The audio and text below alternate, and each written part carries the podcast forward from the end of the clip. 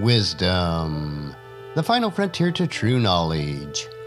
Welcome to Wisdom Trek, where our mission is to create a legacy of wisdom, to seek out discernment and insights, to boldly grow where few have chosen to grow before. Hello, my friend. I am Guthrie Chamberlain, your captain on our journey to increase wisdom and create a living legacy. Thank you for joining us today as we explore wisdom on our second millennium of podcast. This is day 1097 of our trek, and it is time for a three minute mini trek called Humor Unplugged. Our Thursday podcast will provide you with a short and clean, funny story to help you to lighten up and live a rich and satisfying life. Something to cheer you and provide a bit of levity in your life. We are told in Proverbs chapter 15, verse 30 A cheerful look brings joy to the heart. Good news makes for good health.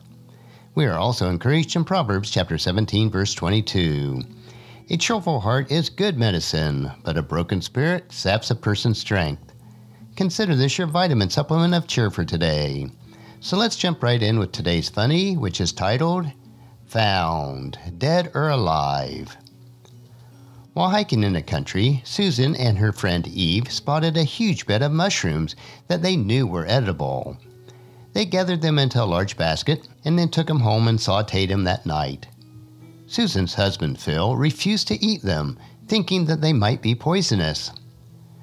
Two weeks later, Eve and Susan gathered up some more mushrooms, but this time Phil joined in in eating them.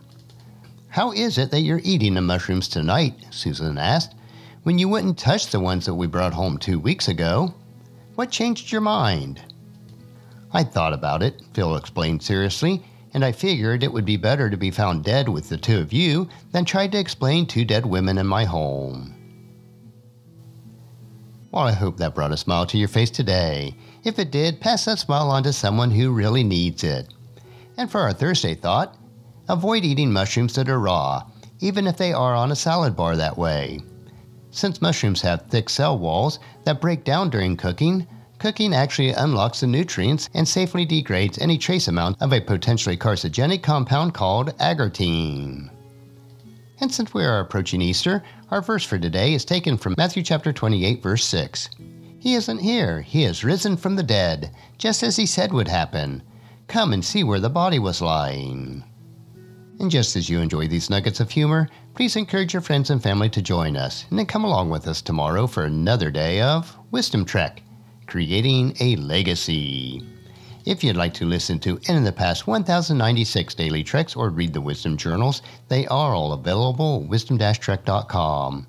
And I encourage you to subscribe to Wisdom Trek on your favorite podcast player so that each day will be downloaded to you automatically.